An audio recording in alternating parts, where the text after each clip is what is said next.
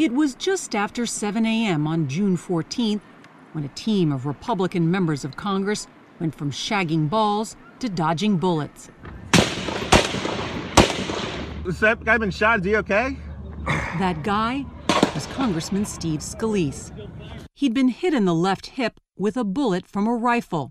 He crawled until his arms gave out, and in his first interview, told us what he was thinking on that ball field. You know, the first thing that came to mind, uh, I prayed, God, please don't let my daughter have to walk up the aisle alone. Every year, NASA gives us a gift dramatic new discoveries from our universe provided by the Hubble telescope. From the infinite black canvas, we get an awe inspiring light show of stars, deep space, the stuff of creation, and things we have never seen before from our very own solar system. I believe Hubble has been the single most transformative scientific instrument that we've ever built. Christian Pulisic is only 19 years old and may be the best American to ever play soccer. He's now playing for one of the most revered clubs in Europe, Dortmund. And when 80,000 German fans scream your name, you better deliver. This is the stadium's so called yellow wall. They have two rules no sitting in the stands and no excuses on the field. An historic day for the young American. I'm Steve Kroft. I'm Lesley Stahl. I'm Bill Whitaker. I'm Sharon Alfonsi. I'm Norah O'Donnell. I'm Scott Pelley. Those stories tonight on 60 Minutes.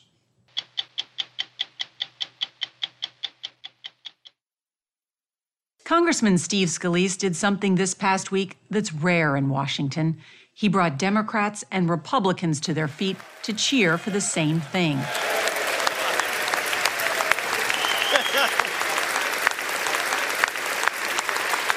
Members of both political parties welcomed him back to Congress with a rousing ovation and with good reason.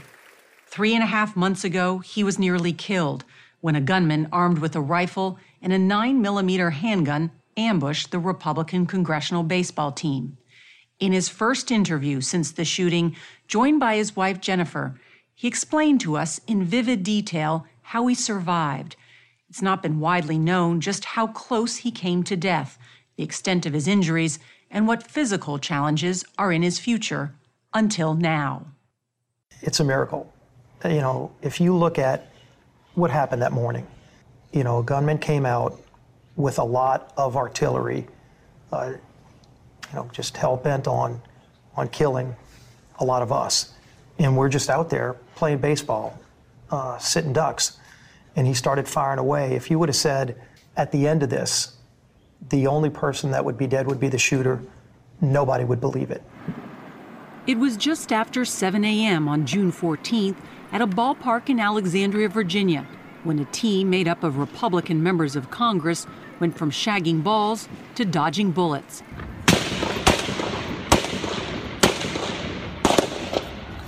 Has that guy been shot? Is he okay? That guy was Congressman Steve Scalise. He'd been hit in the left hip with a bullet from a rifle. This cell phone video was among the first images of him that day. The last was him being wheeled on a gurney to a helicopter, clinging to life.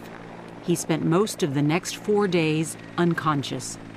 I found out later just how much damage was done internally. You know, I mean, my femur was shattered. Uh, the hip and pelvis had serious damage where the bullet went through and, you know, did some damage to areas that had to be shored up with steel plates and and and they did a phenomenal job of rebuilding you know kind of the rebuilding humpty dumpty. I mean there were there was a lot of damage inside that uh, that had to get fixed. They put you back together again. They put me back together again. You're known as a man who loves politics and baseball. Have either of those things changed? Not a bit. Um, you know i love uh, the job I have as a member of Congress representing Southeast Louisiana, uh, and I love being the House Majority Whip. This is morally wrong. As the Majority Whip, Steve Scalise ranks third in the Republican House leadership. Read this bill usually counts votes, not balls and strikes. Unless he's playing second base for the Republicans.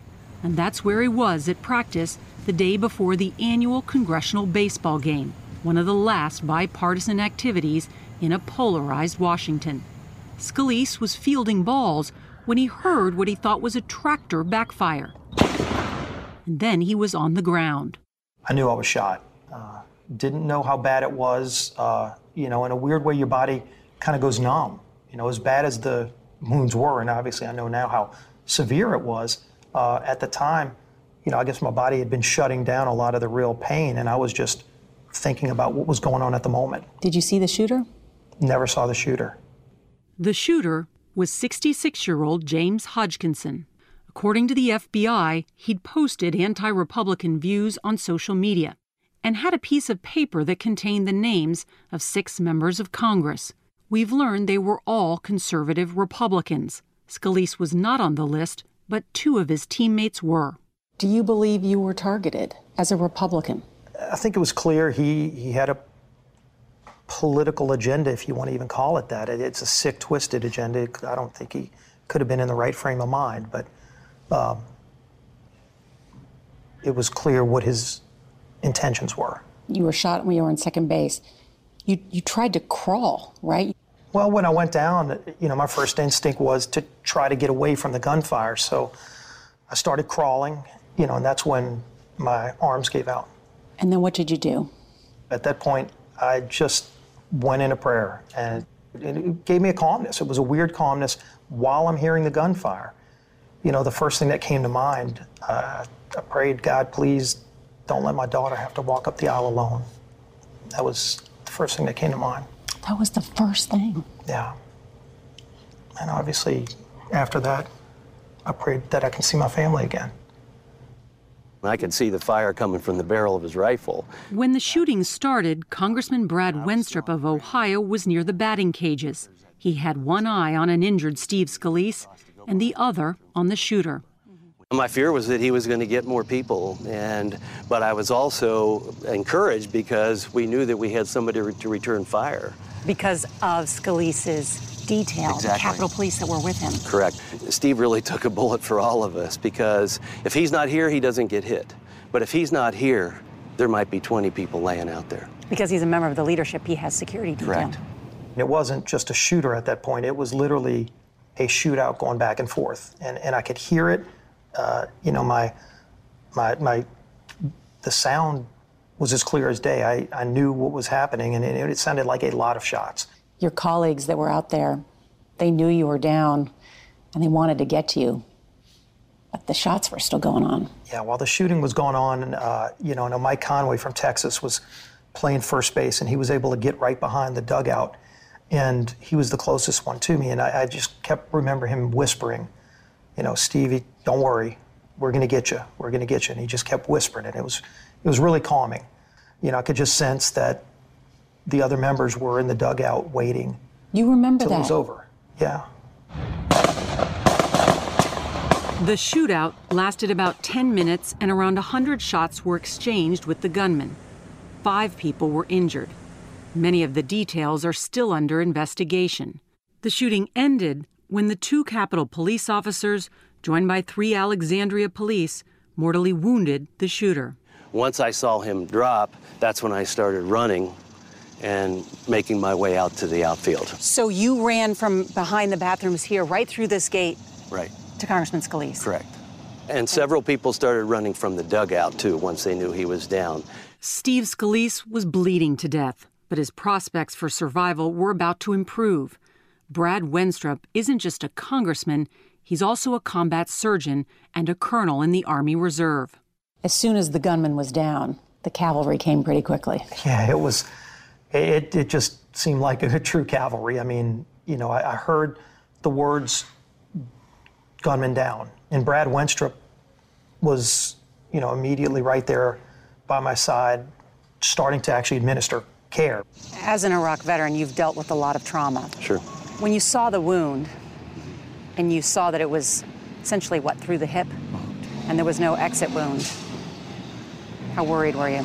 I was very worried, actually. Um, it reminded me of a case in Iraq uh, where uh, it, it didn't have a, a good ending. Transpelvic gunshot wounds are known for heavy internal bleeding that's very difficult to stop.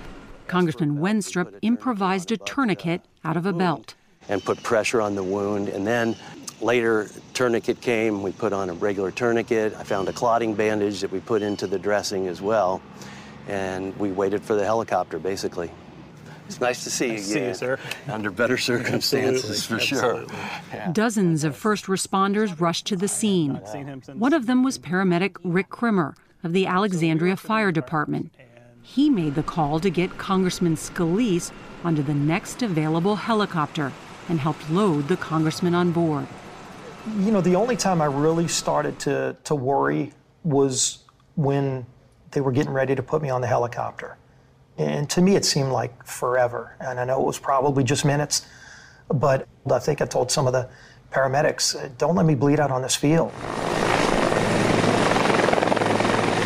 I met the pilot of the helicopter later. He said, I flew that bird like I stole it. A seven minute flight away across the Potomac River, the trauma team at MedStar Washington Hospital was ready. Dr. Jack Sava led the team. What condition was he in?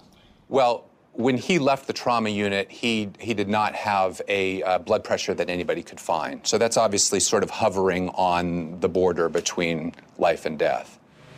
To keep Scalise alive, two minutes after he arrived, they began something called a massive transfusion protocol. Dr. Sava says it's a method of delivering blood that's been improved by hard lessons learned on the battlefields of Iraq and Afghanistan. The blood bank will just start sending blood in, in all the right combinations the, the blood cells, the platelets, the plasma. It all comes in a cooler, and a cooler comes every 15 minutes till you call and say stop. So How many units of blood did Steve Scalise use in the first day? I think he got roughly 18 to 20 units of blood in the first day. How much blood is that? Uh, that's a lot. That's more than you have in your body.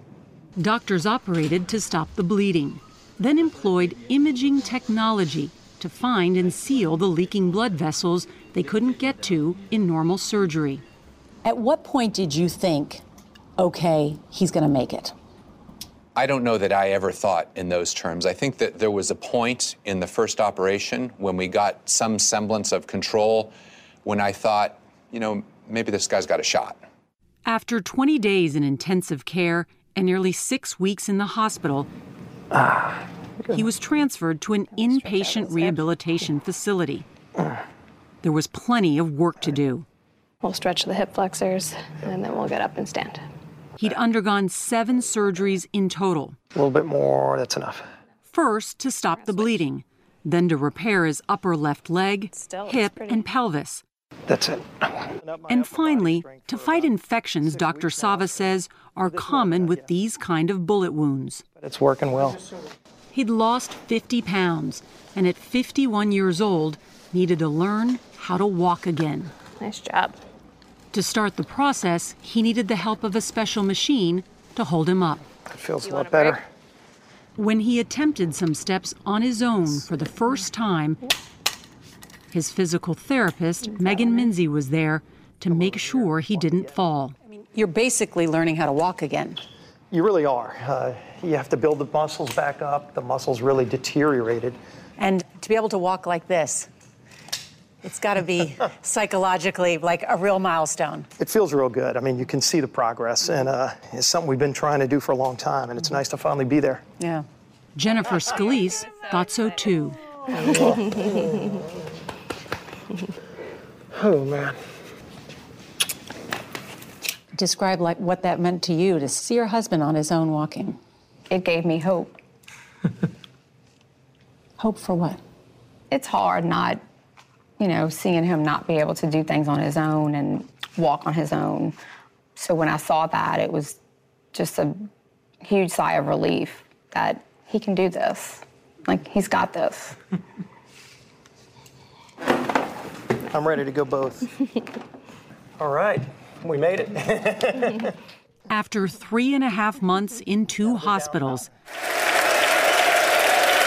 Steve Scalise made his return to Capitol Hill this past Thursday, and with the help of crutches, walked back into the House and his role as Majority Whip.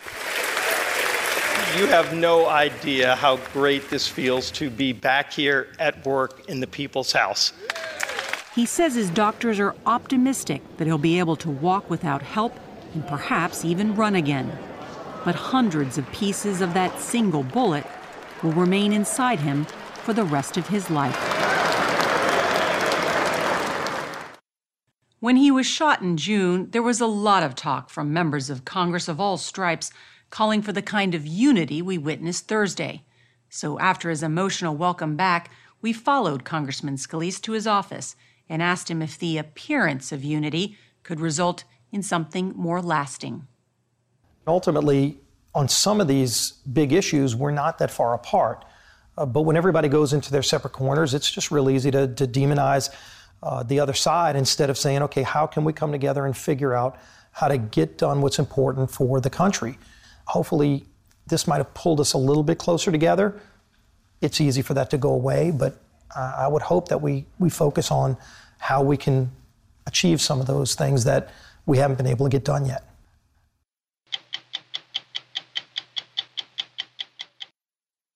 When we look up at the stars, it's humbling to realize we are only getting a peek at what's up there that way beyond what's visible to the naked eye lie wondrous galaxies we never knew existed until the Hubble Space Telescope. For 27 years since it was launched into space, Hubble has been sending us stunning images of the vast heavens. Over the years, astronauts have repeatedly upgraded Hubble, so its most dramatic discoveries have come recently. Tonight, we'll take you up to Hubble and billions of light years beyond to see some of its latest, most spectacular revelations. NASA celebrates Hubble's birthday each year by giving us a gift a new, breathtaking view of our universe. The latest birthday card this elegant swirl of galaxies dancing in tandem deep in space. Last year, this bubble of stellar gases floating among the stars like a diaphanous cosmic jellyfish. Hubble has shown us radiant, rose shaped galaxies stretching across deep space, and dramatic, towering clouds of gas teeming with the stuff of creation. Stars are born here.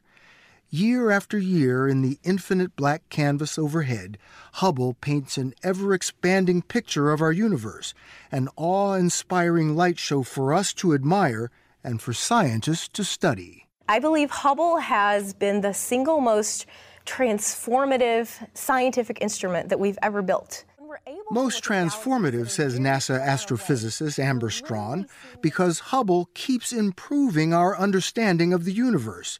She showed us what Hubble discovered after staring for days into what seemed to be an empty black patch, a deep dark void in outer space.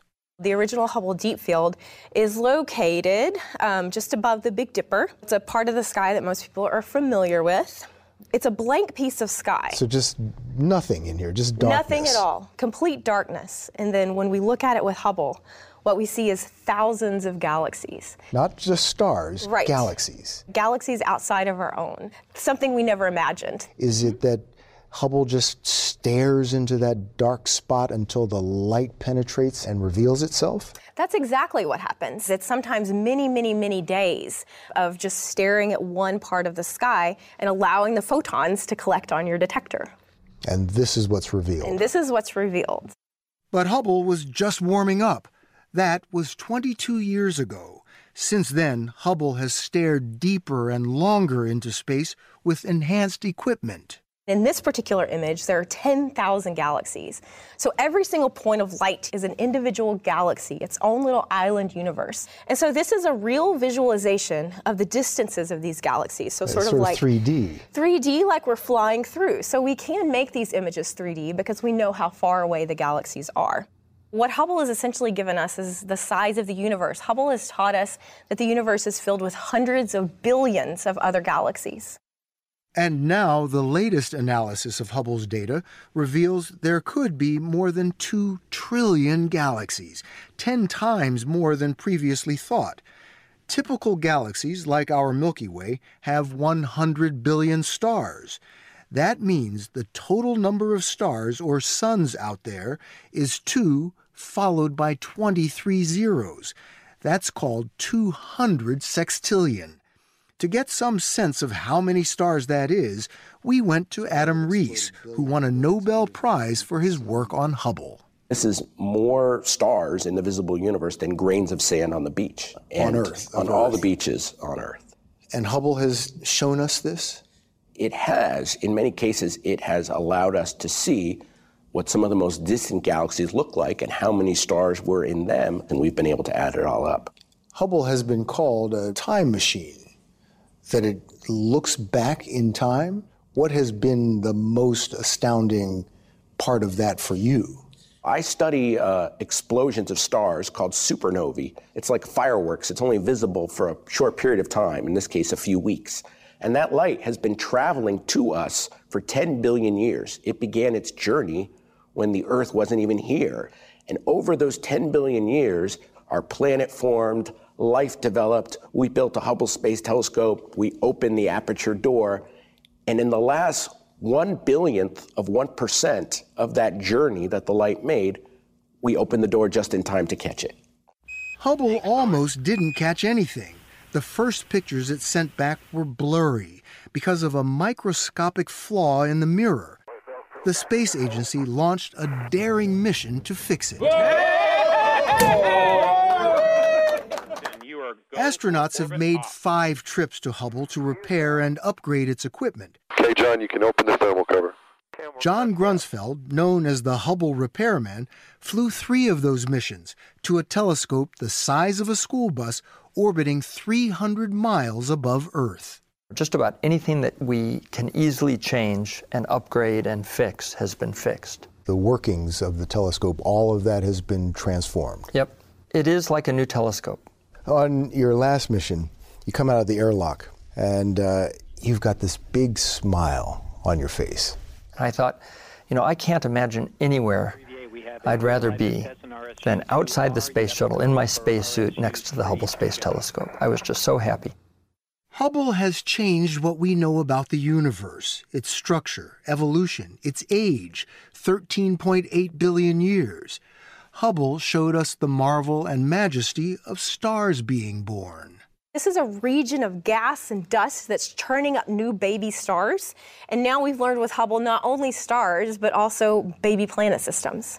Most of these stars have planets going around them? Most stars actually do have planets.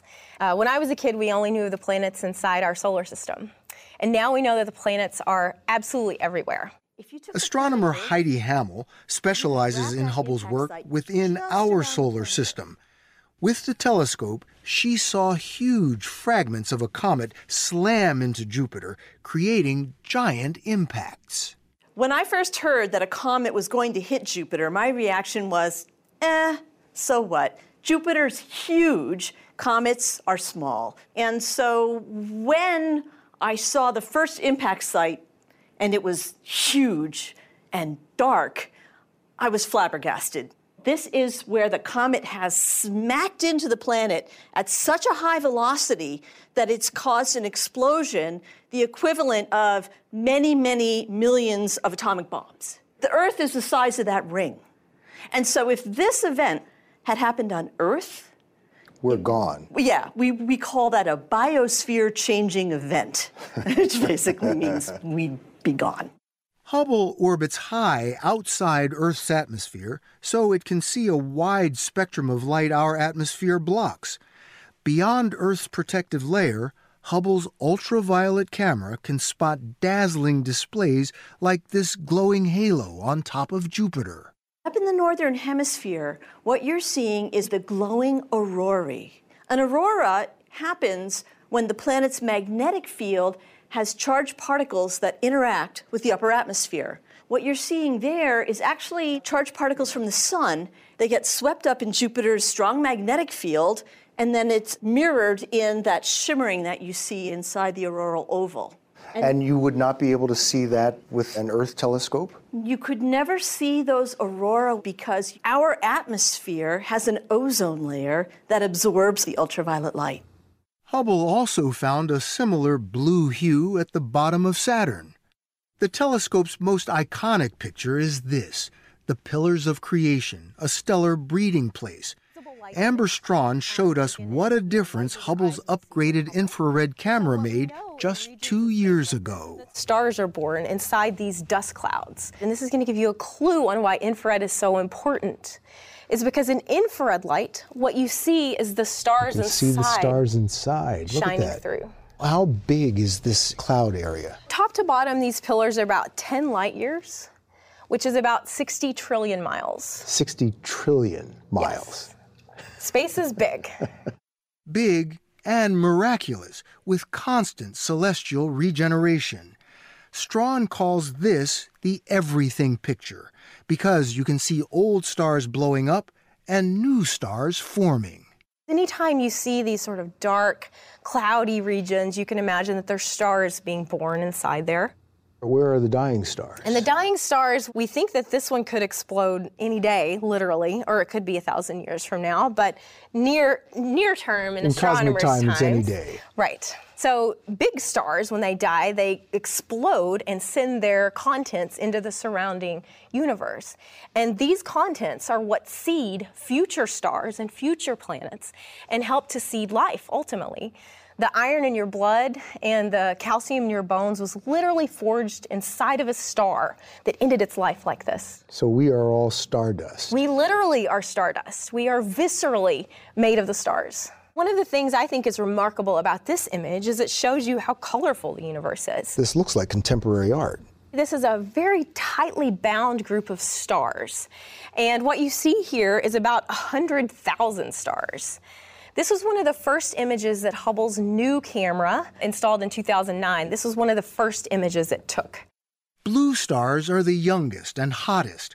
White and yellow stars, like our sun, are midlife, while red stars are the oldest and coolest. Uh, what a beautiful view. John Grunsfeld has a cool claim to fame.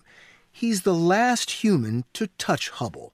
He gave it a farewell pat. Hubble was planned to live for 15 years. It's now been 27.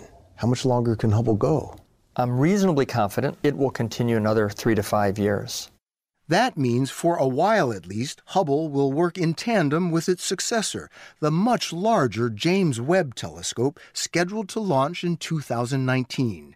Webb should be able to detect light from the very earliest galaxies. The farthest back Hubble can see is this red blob, a galaxy from 400 million years after the Big Bang. Webb should take us much closer to the beginning of time. So the James Webb Space Telescope was specifically designed to see the first stars and galaxies that were formed in the universe. So we're going to see the snapshot of when stars started, when galaxies started, the very first moments of the universe. And my bet, there's going to be some big surprises.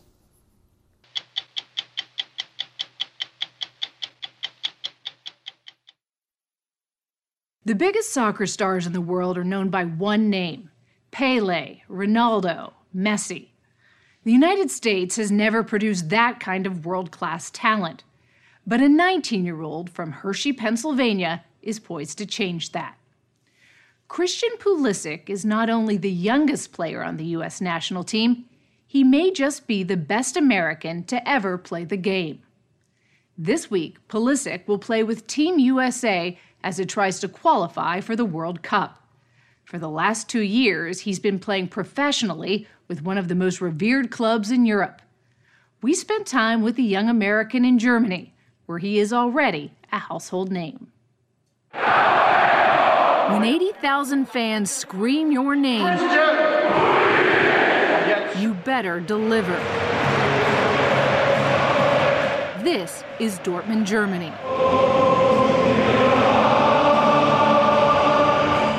Who says the Germans are not emotional has never stood at the base of Dortmund's South Stand.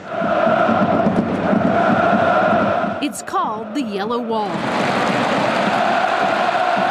25,000 fans bounce along with the ball from misery to euphoria. A collective manic mood swing that would put most teenagers to shame.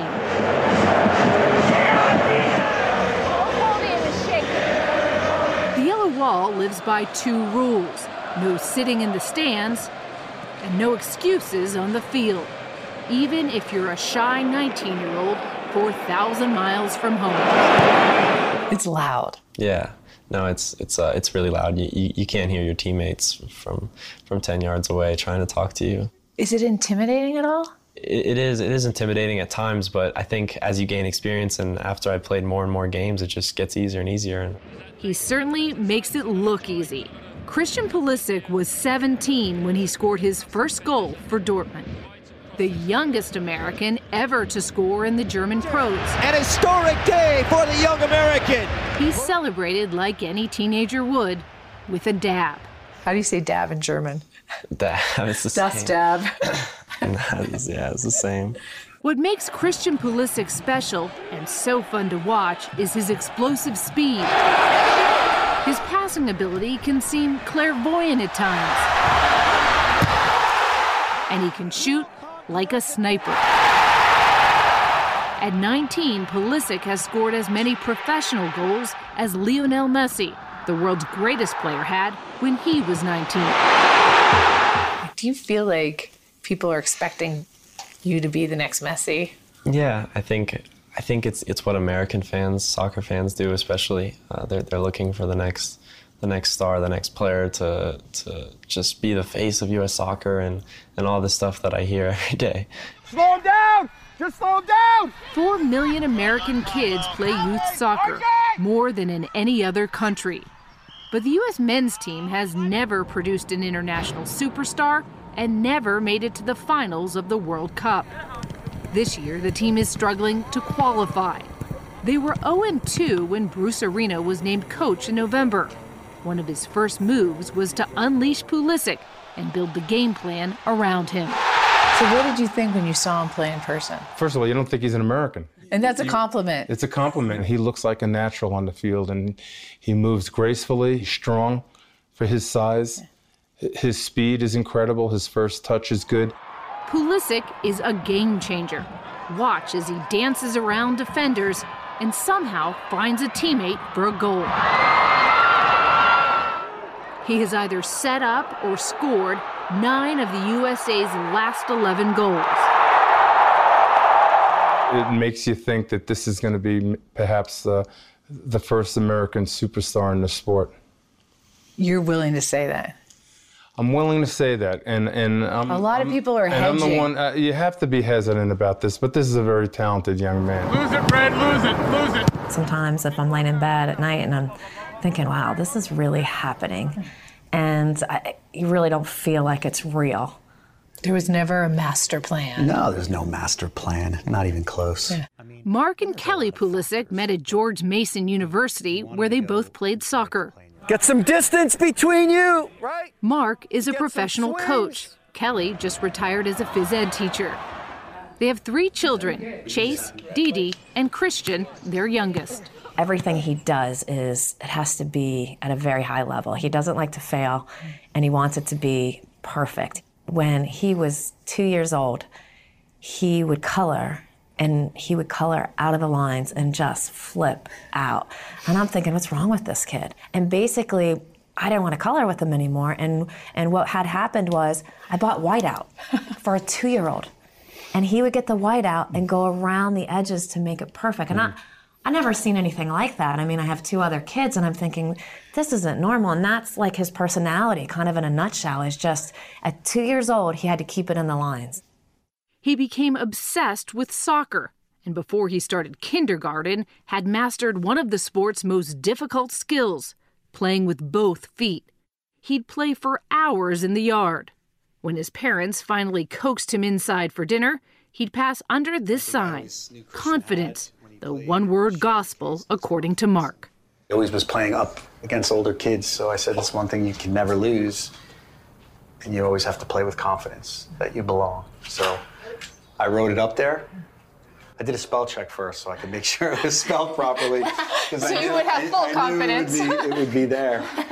The boy wonder ran circles around older kids all over Pennsylvania. He was really small. And I'd hear people going, Ooh, who brought their little brother? Oh, they probably didn't have enough players. To, someone's little brother's out there. Isn't that sweet? And then the game would go on, and he'd get the ball and do something, and I just kind of giggle because they were like, "Oh, look at look at that little kid! Somebody mark, mark him, cover him." By the time he was 12, pro scouts around the world noticed him too. We would get calls constantly. Oh, can Christian play with us? Can, and we had to really find the balance of what was too much. And I just think what we did differently was made sure that we didn't put him in a structured environment all the time. We, he played for one team. He would practice twice a week and play a game on the weekend. That sounds pretty normal. Yeah. You hear the stories about these parents who are doing thousands of miles in their car, taking their kids everywhere, special coaches, special diets, backyard workouts. Doesn't work. You didn't do that with Christian? No. You know, You didn't the- keep him on a, a gluten free, fat free diet. After games, we were more Slurpees and Doritos, right? Oh, yeah. The Pulisics decided to see if Christian could cut it in one of the most competitive leagues in the world. At 16, he signed with Dortmund, a club that has a reputation for building stars. Why do you have to come to Germany to play? Obviously, there's a ton of teams in the U.S. Would love to have you. As a kid, I, I just I always learned that if, if you wanna if you wanna be the best, you have to play against the best. Pulisic's father moved with him and enrolled Christian in a German high school. What was school like? I, I remember going in the first day and the teachers would start talking to me in German, and then the other kids would say he doesn't speak German, and then I'm thinking to myself, how how was no one aware of that? Oh, he calls me after his first day of school. Mom, mom, hey, what's up, Christian? I went to school today. I sat in a class. I don't know what class it was. Was he a little lonely at first? It was, it was very lonely. And what would you say to him? I said, Christian, what do you want to do? You want to stay? I said, because believe it or not, it'd be a lot easier for you to come home on everybody. No, no, no, mom, I don't want to come home. Dortmund is a blue collar town with rusted steel mills and a Pittsburgh feel, right down to the team colors. On match day, the exodus from the streets to the stadium is lubricated with beer and bratwurst. Before the game, even you're you're still in the locker room and you hear them singing "You'll Never Walk Alone."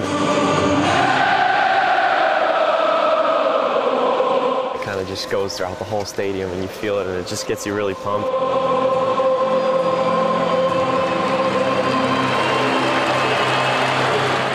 Overwhelming. I cried. Just when I saw his back, number 22, going onto the field, like I can't even. Don't cry. I can't describe it. Because that's your little, your little boy. Yeah.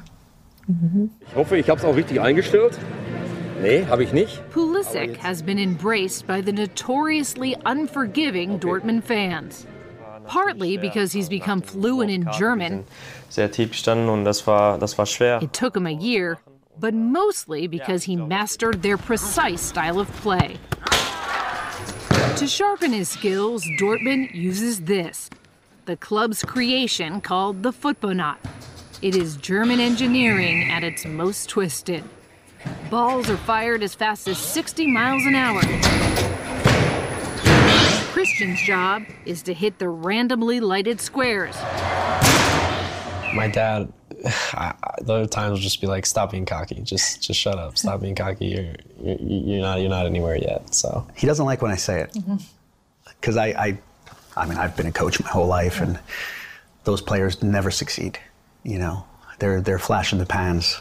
Mark Pulisic did cave a bit on Flash when his son, who earns more than $8 million a year, begged to fly from a national team practice in Kansas City to join his friends at Hershey High's senior prom. How'd you get there? I, I took a private jet. A private jet. Yeah, in the private jet. So it's a little weird. I can't believe I did that, but You probably blew through your whole allowance, right? yeah, maybe. But You're not on allowance Nah, anymore, right? I don't regret it though. After partying all night, he flew back and scored his first goal for Team USA. The youngest American in the modern era of the U.S. national team to score a goal, 17 years of age. Pretty good 24 hours. Yeah, it was it was pretty special. That goal ignited the hopes of U.S. soccer fans hungry for a world class player. We saw it this summer. We were with him in Hershey. He was invited to sign a few autographs. This is the line that was waiting for him. There's no way he's going to be able to get through all these kids. He's going to have to sign fast. He's right there. Pulisic was enjoying some of the benefits of fame, but his mother said, don't be fooled by his smile. What do you think this is like for Christian? I think it's a lot for him. I think, you know, I sometimes I think he just wants to turn it all off and he just wants to, you know, go home and watch TV. What do you say to him before he Oh, I just I, I just it's like get your game face on. Because you know, he's gotta go and he's gotta play the part and it's almost the same as I say before a game. So he's gotta prepare for this. No soccer academy can prepare you for this. Where am I going? Remember, he's 19. Really, he just wants to play.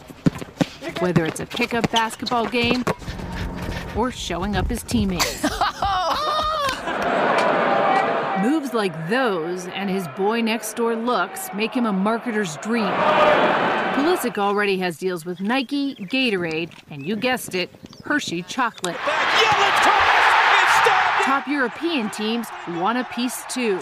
They've offered Dortmund as much as $40 million for the young American.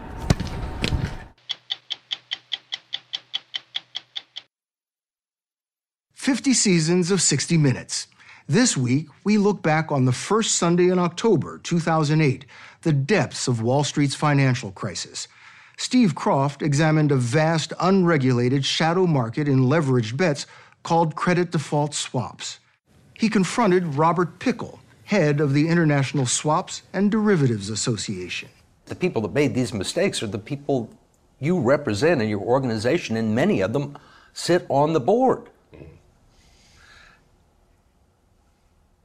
I I mean, if they didn't get it right, who would? These, these people understand uh, the nature of these products. They well, understand the obviously risks that they they're getting. didn't, or they wouldn't have bought them. They wouldn't have used them.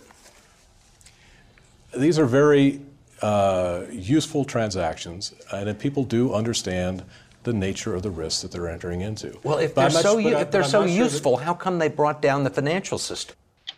I'm Bill Whitaker. We'll be back next week with another edition of 60 Minutes.